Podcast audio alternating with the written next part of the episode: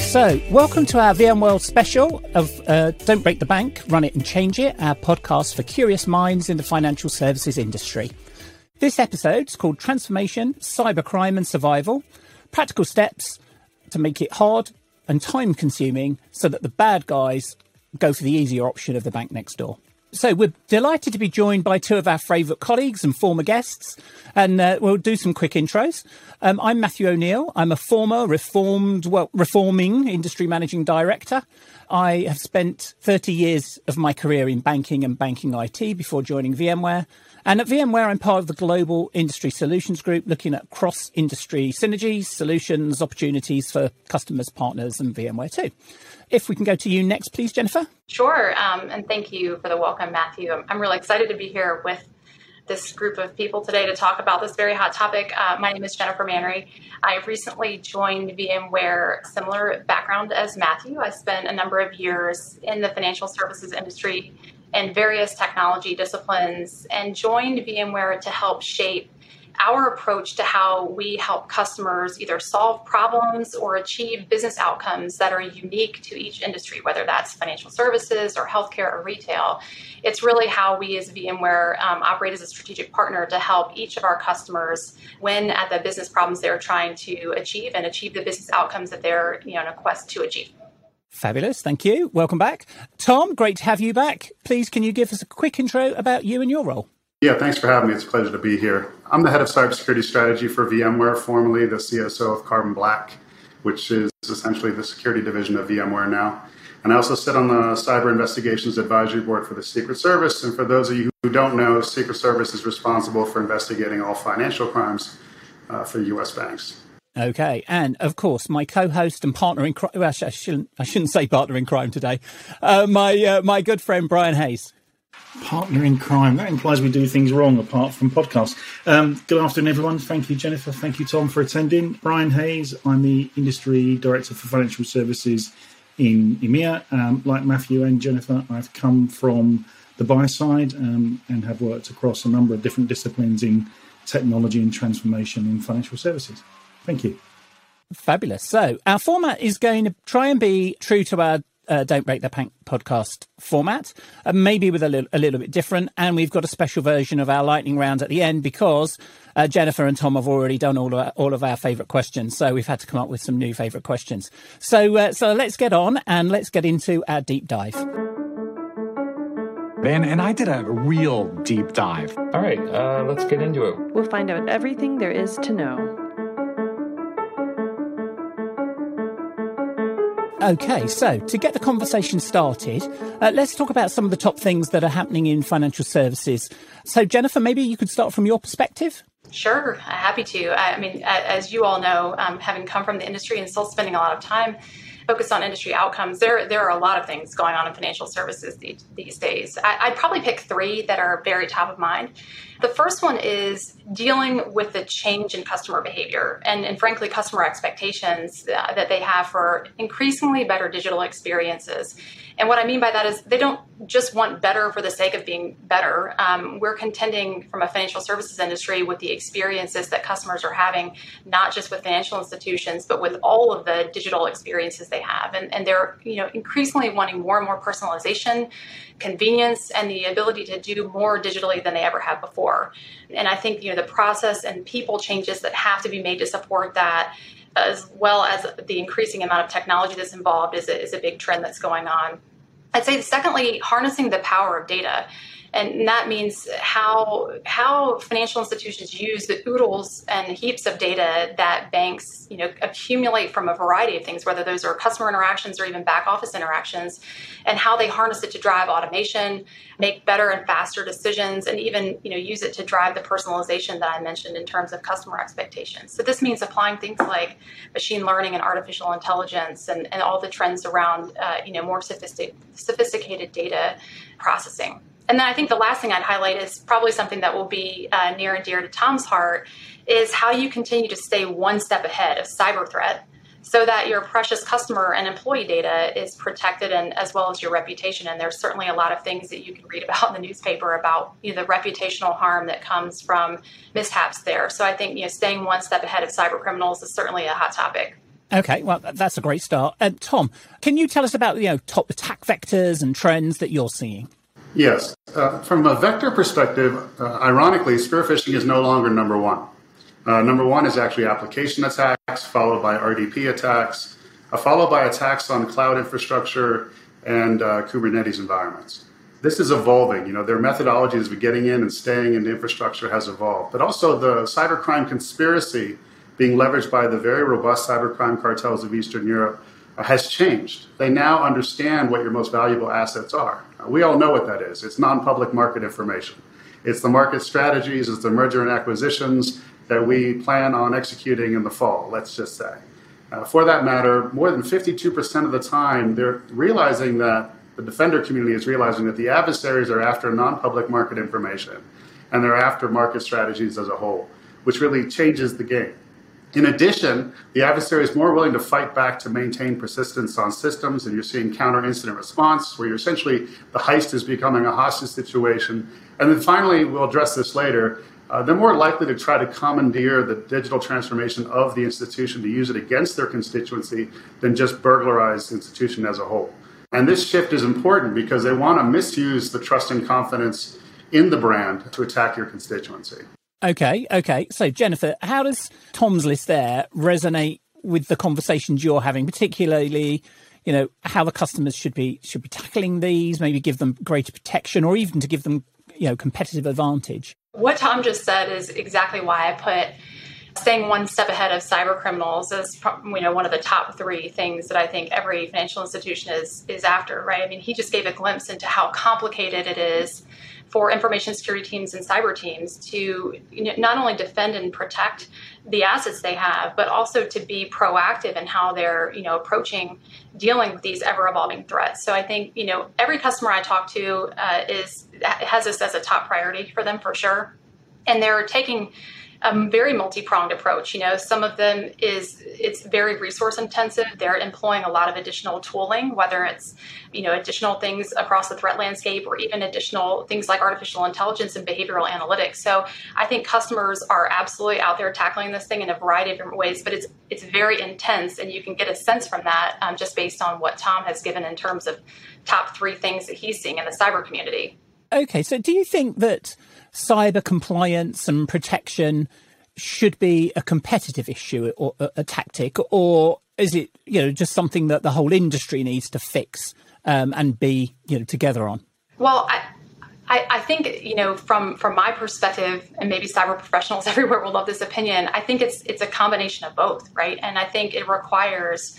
Um, you know, especially in terms of customer expectations and, and how their data is protected and their expectations around privacy, it has to be a thing that is very top of mind from a business perspective with our customers, and, and certainly it, influences how um, investment um, is provided to cyber to cyber teams. I think you, I often would think, you know, maybe the cyber teams probably need almost a blank check to keep pace with um, how frequently and fast the pace of change is with cyber criminals and how sophisticated and differing their you know various approaches to exploit exploits are.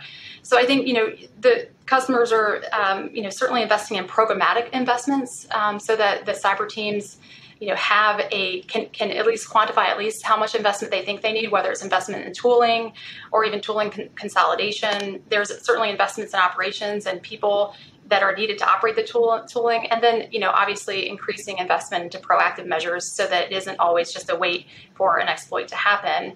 Um, and I think what we're also seeing is customers start to invest in things like you know DevSecOps, right, and having higher uh, collaboration with the information security teams, the operations teams, and development teams to do security by design to make it to make it even more difficult for cyber exploits to happen. So I do think it's not only a you have to do it for compliance and protection to satisfy not only regulators but your employees i mean your customers expectations but it is increasingly something i think that you're seeing um, an investment in because uh, you know it, it's a competitive issue Oh well, so I think you you probably just answered a few of the questions I I was thinking I might try and ask her.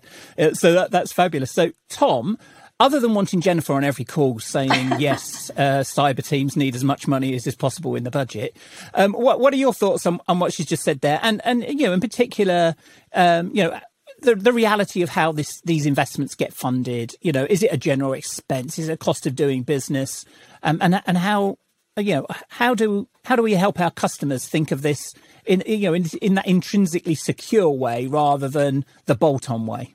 Well, we have to go back to the original mission statement of financial institutions, which is trust and confidence in the safety and soundness of your assets. And investing in cybersecurity is essentially that. The challenge that I see is um, I'd say only about 40% of financial institutions have their chief information security officers reporting directly to their CEOs.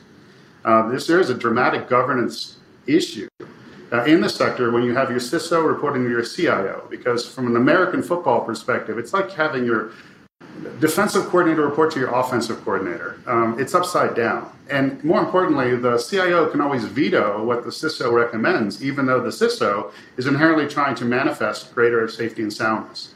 And so, what I suggest is just from an optics perspective for your shareholders and for your, you know, high net worth customers, you should immediately promote your CISO to be reporting your CEO. I mean, look at Jason Whittier at JP Morgan Chase. He reports directly to Jamie Dimon. I mean, it's a great example right there.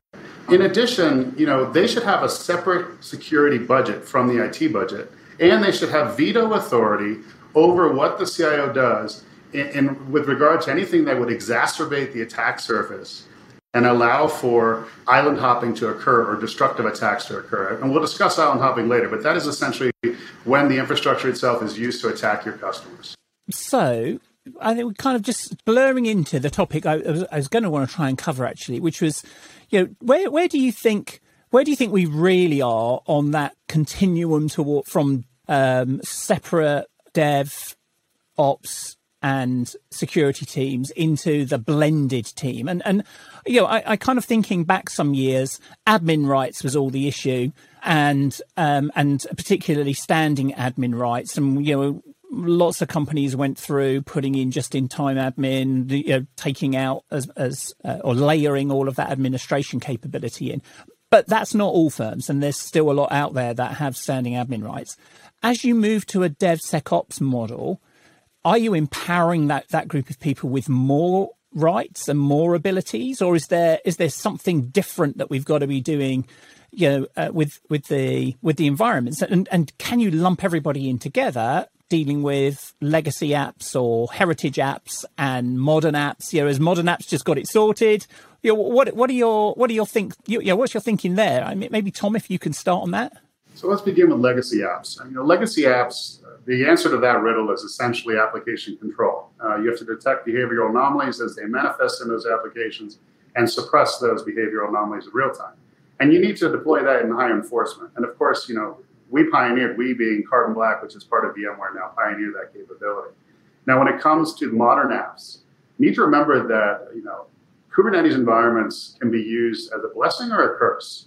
A curse if they're commandeered by an adversary that misuses the builds. And enforcing policies, policies in general, from build to deployment, to detect vulnerabilities and misconfigurations, must be automated. And so that's where the security team should advise and automate kind of the guardrails on the dev team to ensure that when they're building uh, these environments, that there are security gaps that are not missed, um, that the, the new construct, the new application is hardened automatically, and they have continuous visibility into those workloads as they're running to detect behavioral anomalies. Okay, okay. So that's was that both? Was that was that the legacy or the modern apps?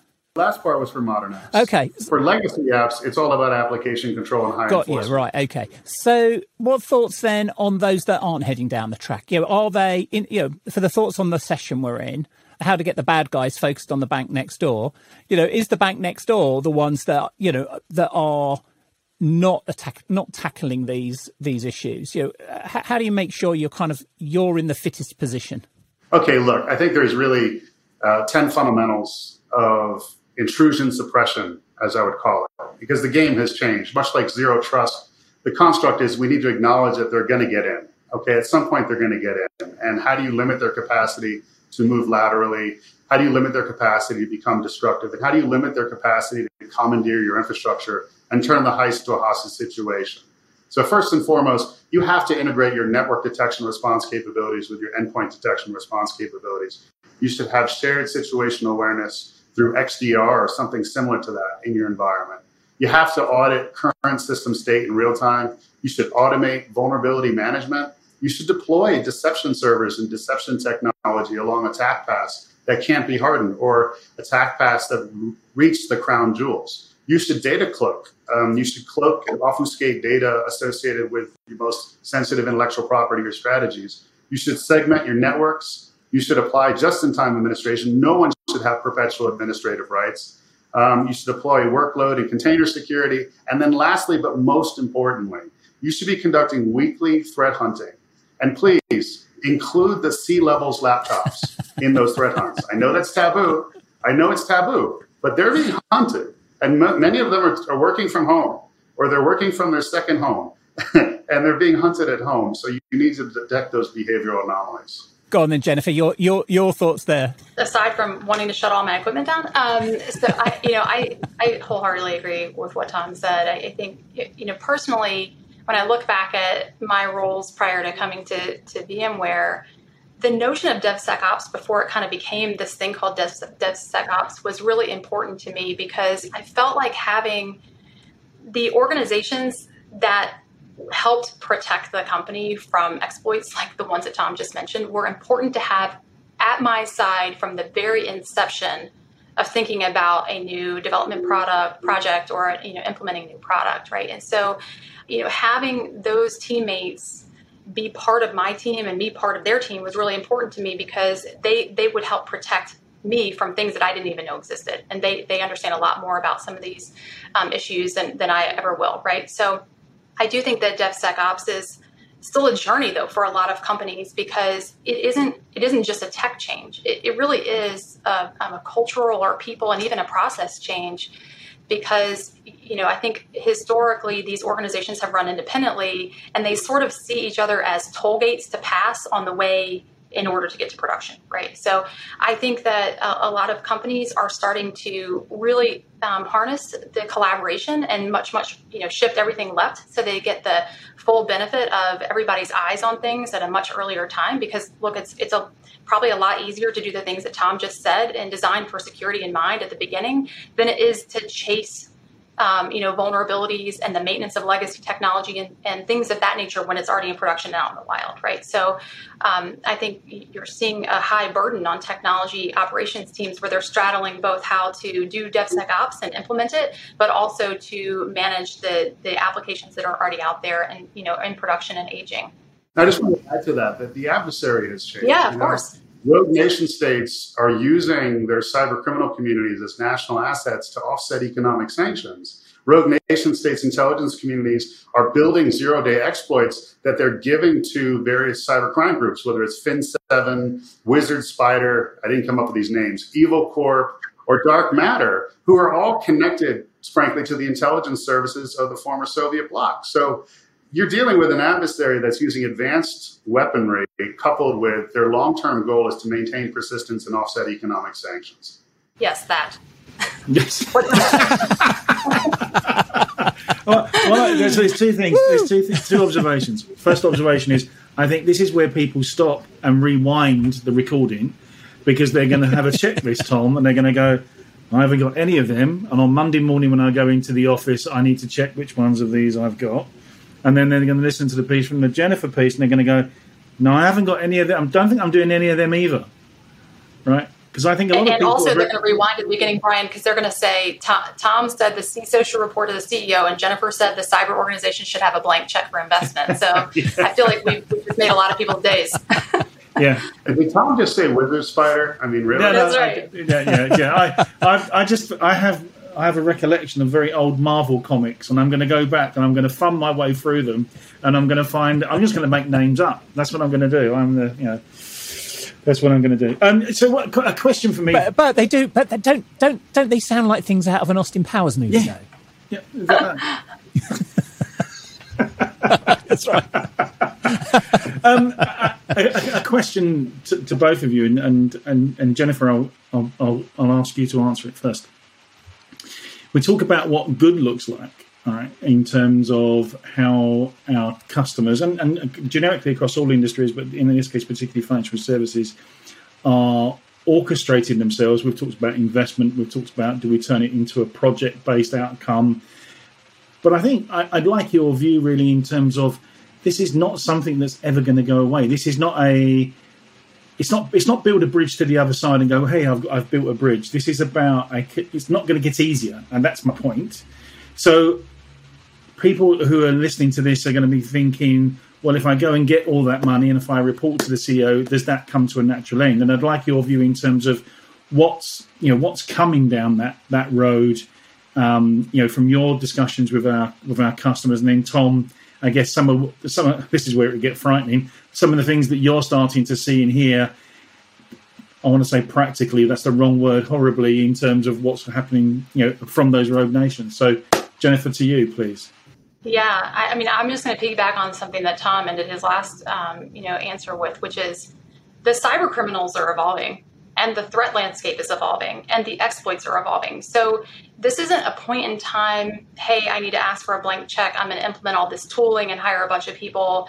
And when we get to the end of 18 months, we'll be safe. Um, because that's that's not the case. Uh, you know, as these exploits evolve and as um, you know the, the cyber criminals evolve, and frankly, as the technology that the cyber criminals use to perpetrate their crimes evolve, this is a permanent state, right? So this level of investment funding, the level of intensity of focus from the cyber teams all the way up to the CEO is is likely going to be something permanent. Uh, you know, I think there are lots of investments that um, the teams can do to outfit themselves better with you know the, the kinds of technology they need to be able to do the behavioral analytics with or the um, to do the threat hunting with.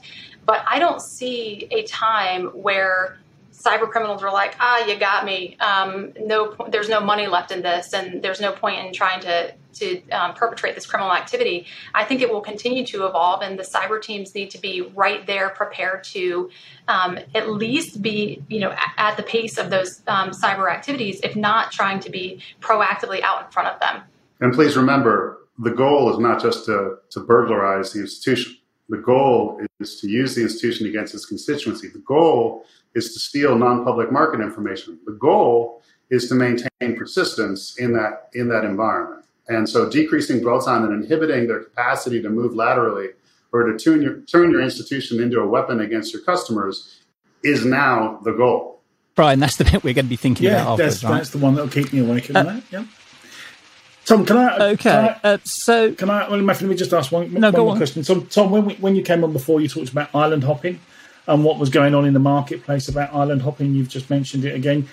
What's your observation now in terms of the intensity of it? How broadly is it being done, etc.? Yeah, so SolarWinds didn't occur in a vacuum, and in fact, the most significant island hops of this past year were either Kaseya or the Microsoft uh, attacks. But that being said, please don't see island hopping as being limited to technology vendors or supply chain attacks. Um, island hopping also occurs with financial institutions' infrastructures. It occurs with government agency infrastructures because of the implicit trust placed in banks and government agencies, networks, and systems. It's changed. It used to be network based. Obviously, you can imagine that. And then it evolved to watering hole attacks, which are not limited to your websites, please. It's also, they correspond to your mobile applications that you've developed that can be corrupted and used to attack your customers. Then they evolved to reverse business email compromise, where they take over the O365 environment or the Exchange environment and then use it to attack your C level or your most significant customers. And now you're seeing the evolution as they embrace API attacks. And they're embracing the APIs that are being built out with the fintech vendors. So, just as a recommendation here, much more scrutiny needs to be paid uh, to not only the security of your O365 environment and who actually has administrative rights, but also to the APIs you built out with that very cool fintech vendor recently to provide that new service. A lot of those smaller, uh, high tech niche players don't actually have effective cybersecurity controls in place. All right, so I, will try and just change that slightly. One of the other things we talked about before was active defense strategies, and I kind of may I don't know whether I've I don't know whether I'm going to get this wrong in the way I represent it. Are you saying that those that are attacked should attack back? No. Or is there something else? So, so what's your thought there? There's two parts to this. Okay, first you have to imagine active defense as a spectrum of activity. It begins from watermarking or tracking data, right, and using things like DLPs, uh, all the way through the use of deception technology to micro sharding, which is essentially fragmenting your data when it leaves your infrastructure or data tainting, obfuscating the integrity of the data or data cloaking, following through actually tracking um, your data outside of your environment as to where it went, which technically is illegal right now under the Computer Intrusions Act in the US. Uh, following through with actively corrupting or destroying your data when it has landed where the person has stolen it to, all the way through attacking the network of the operator who has stolen your data. Now, I don't recommend the last two, um, but I do think, I do think, you know, here's some the greatest terrible secret is that American law enforcement in the U.S. and in the UK right now do not have the authority to actively attack the infrastructure of dark web groups, whether it's Wizard Spider or, or Dark Matter. Uh, they don't have the authority under law. And then the military community doesn't want to take on criminal actors and they only take on terrorist actors. And you have this nexus of cyber criminals that are doing the bidding of governments, and there's this gap. So right now, U.S. law enforcement and UK law enforcement rely on the authorities that the Australians, the Australians have recently given, the Estonians, the Ukrainians, and the rest to actively disrupt and conduct true active response Uh, to those environments. But one thing that is necessary is that greater authority should be given to Western law enforcement to disrupt those economies of scale. So, if you work in a bank, do you want to put your SOC in one of those jurisdictions that can actively hack back? No, but I would say that you should you should immediately become a participant in the cyber fraud task forces, which are the merger of the financial crimes task forces and electronic crimes task forces of the Secret Service, and they've gone global. Uh, they exist in London now, they exist in Rome now, they exist in Singapore now, and it's a great way to have touch points with not only the Secret Service but the FBI and local law enforcement on the ground, uh, so that when something does happen you can actually, you know, send that text message via Signal or make that phone call uh, to get some real help. So I say it with a little, a little bit um, flippantly, but uh, you know, it's a serious, it's a serious topic. So, Brian, Jennifer, your your thoughts here then, from having you know come from that other side. Yeah. Do you think do you think there's like a regulatory or you know even a reputational risk nightmare here that um, that yes, you know, yes to all this, things. There's controls in, yeah. or, or, or, would you want your financial services institution to go out of its way to defend your data? You know, I mean, as much as um, as much as I like the image of vigilante banks out there, you know, meting out justice against cyber criminals on their own, and as much as I'd like to say that would give me some sort of peace of mind that knowing that the information security teams weren't out there just kind of defending the moat, but they were like proactively thwarting cyber criminals. Um, I, I, think for many of the reasons that Tom just mentioned, I, I don't think that the banks should be out there doing this on on their on their own for for good reasons. Like Tom mentioned the fact that, that in, in certain countries they don't even have the ability to, uh, to to do this legally. So it seems like going out and trying to hack back or proactively attack these cyber organiz- these cyber criminal organizations is something far better suited to law enforcement agencies or government agencies um, because frankly it feels like it's fraught with all sorts of issues if something goes wrong right that it, it ultimately could impact the company's reputation it could cause some sort of geopolitical issue or or even worse some sort of national security issue. So you know, I think that the notion of a bank out there hacking the cyber criminals and you know seems kind of cool, but just that when you kind of unpick it, for how complex it would be for co- companies to not only do it, but to do it in a way that doesn't cause reputational harm or national security issues, I, I would say the, the bank should stick to really good, you know, defense and identification of issues and be as proactive as possible, but not be out there trying to attack the dark web on their own. But Brian, feel free to jump in. well, I, am just going to be slightly more controversial. I think the banks have a hard enough time being defensive, let alone offensive. It's a different 100%. mindset, right? It's it's a it's a different. To use Tom's American football analogy, you bring a different team in to do the defense as opposed to the offense, right? And they're skilled differently, they're set up differently, the mindset's different, and the way they go about it. Um, and you know, uh, you know, being being disrespectful to any of the banks that I have spoken to recently, they're all struggling with defense. You, to then turn that around and say we're going to hire more people, we're going to invest more people, and we're going to go after whoever it may well be. Um, I think that would be a that would be a failure. It'll be, it'll be a failure that a lot of people would say, as long as it doesn't happen to me and it happens next door, then I can go to my boss and say, see, told you, can I have more money to do the defense? That would be my view. Right.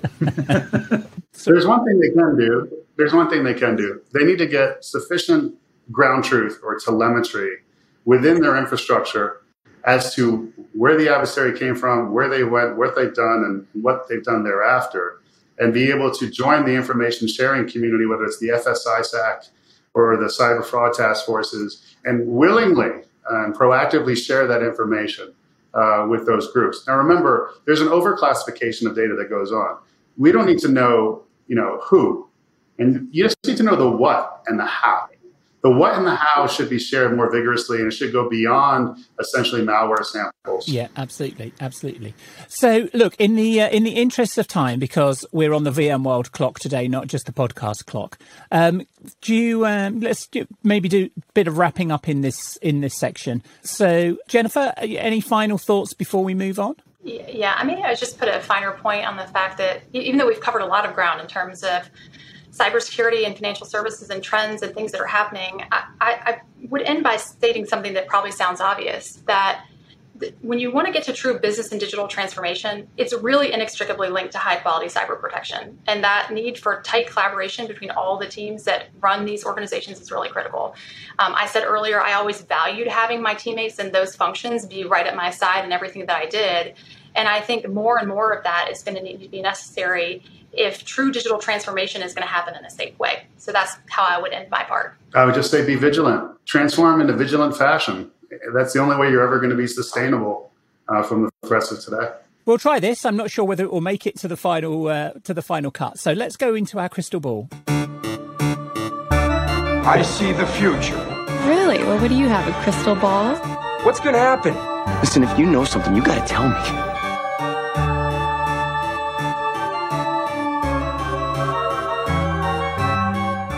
So, so Tom, you, you finished that section there talking about the threats of today. Let's let's think a little bit about the threats of tomorrow. And yeah, where where do you think AI is going to take financial services uh, on, on, that journey? You know, is it going to introduce stricter security measures?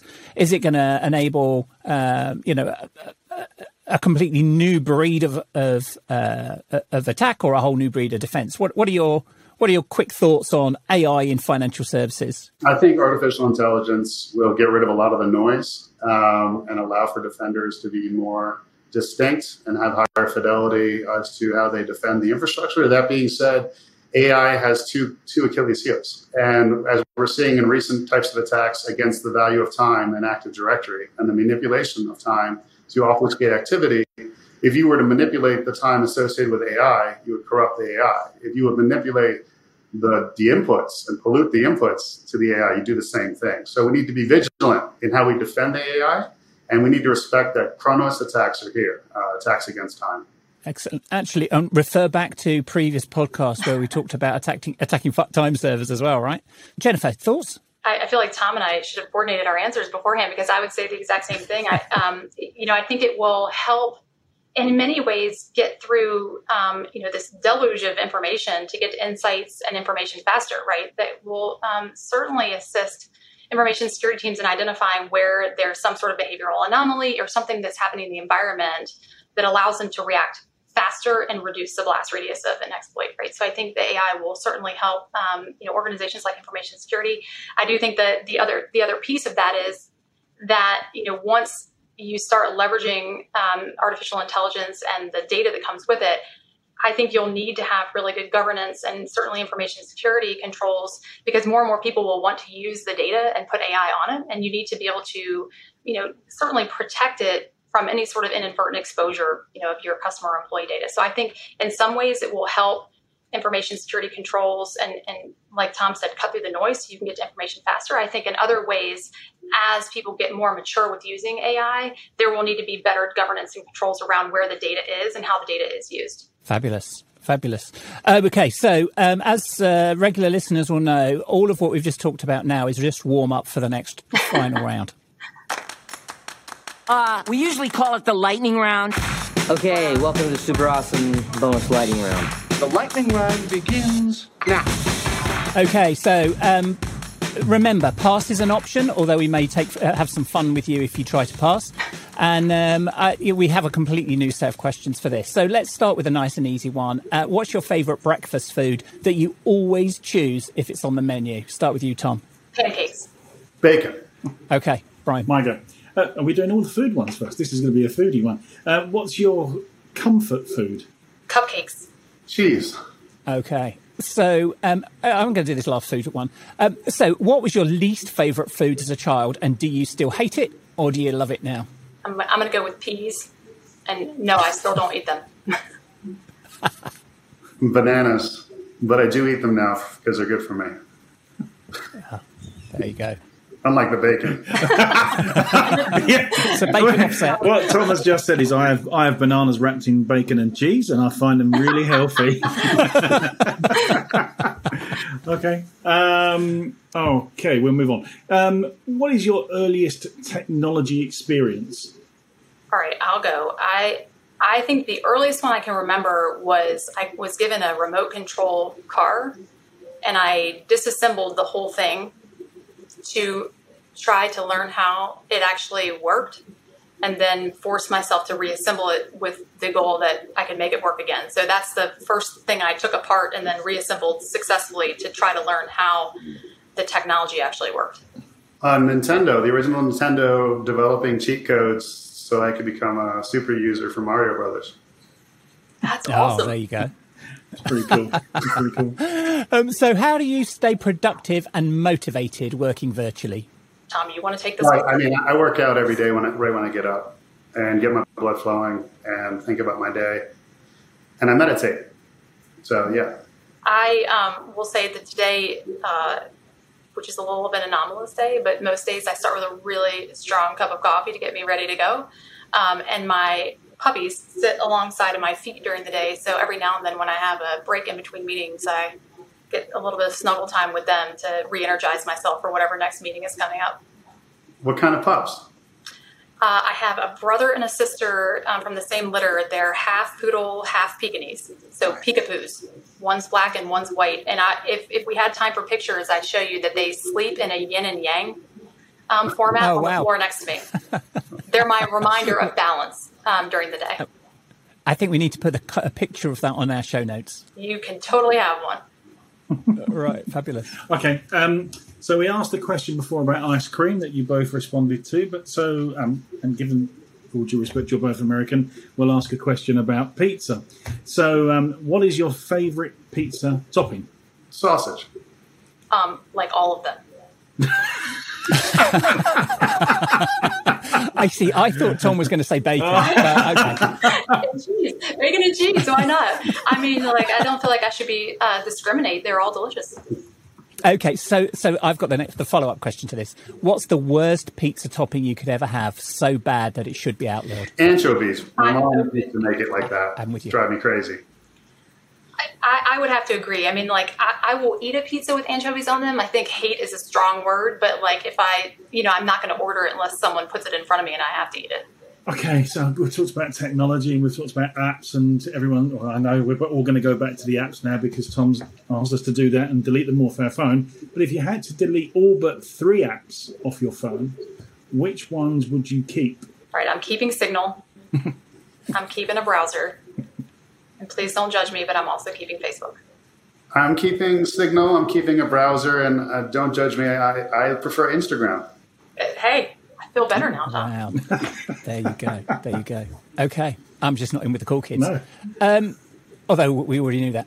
Um, so, um, final question. Um, what was the weakest password you ever had, and do you still use it today? Tom. Um, I think it was my original home address back in Maryland when I grew up there for a couple of years, and followed by an exclamation point. And no, I don't. No surprise. All right, I'm going to say um, admin. Oh, no, I don't go. use admin anymore. Oh, okay. I was go oh, for Tom's. I was going to. If he said yeah, I still might use it somewhere because we already know his mother's maiden name and we know his birthday from LinkedIn. So we were we were uh, we were going to be, be there. My birthday on LinkedIn is actually not correct. I purposely. Oh, snap. there We you spoiled you. Yeah. oh. Well played, Tom. Thank you. I like the way that, that Tom just awesome. slid that in. trying. You just yeah, go and try. Tom, is it a honeypot? is it a honeypot that you've set up on your LinkedIn page? That is fantastic. I have done something unique on my LinkedIn page because I get a lot of trolls, but that's neither here nor there. Wonderful. fabulous, fabulous. Look, thank you, thank you both. Um, as always, uh, a pleasure to uh, to talk with you, um, and we we learn so so much. So um, thank you again, and um, we'll look forward to seeing you again soon. Pleasure. Excellent. Thank you all. Thank you. Okay, so whilst we ask our VMworld colleagues to go and complete the online survey, let me say to keep up with the latest from Jennifer and from Tom and their work at VMware, please do follow them on Twitter and on LinkedIn. They are there despite what was just said. We'll have links to them in our show notes and hopefully a photo of Jennifer's dogs too. As always, if we can help you in any way, please talk with your VMware account team, or you can connect to us through LinkedIn. Just search for Brian Hayes or Matthew O'Neill at VMware. You can also follow me on Twitter at Matthew ON or our podcast on Twitter at DBTBpod. And you can find our show notes at don'tbreakthebankpodcast.com. If you like our podcast and could leave us a review and comment on Apple Podcasts, that would be really appreciated. And if you have ideas for future episodes or even wish to appear as a future guest, please do get in touch. We hope you can join us again next time. Please do take care.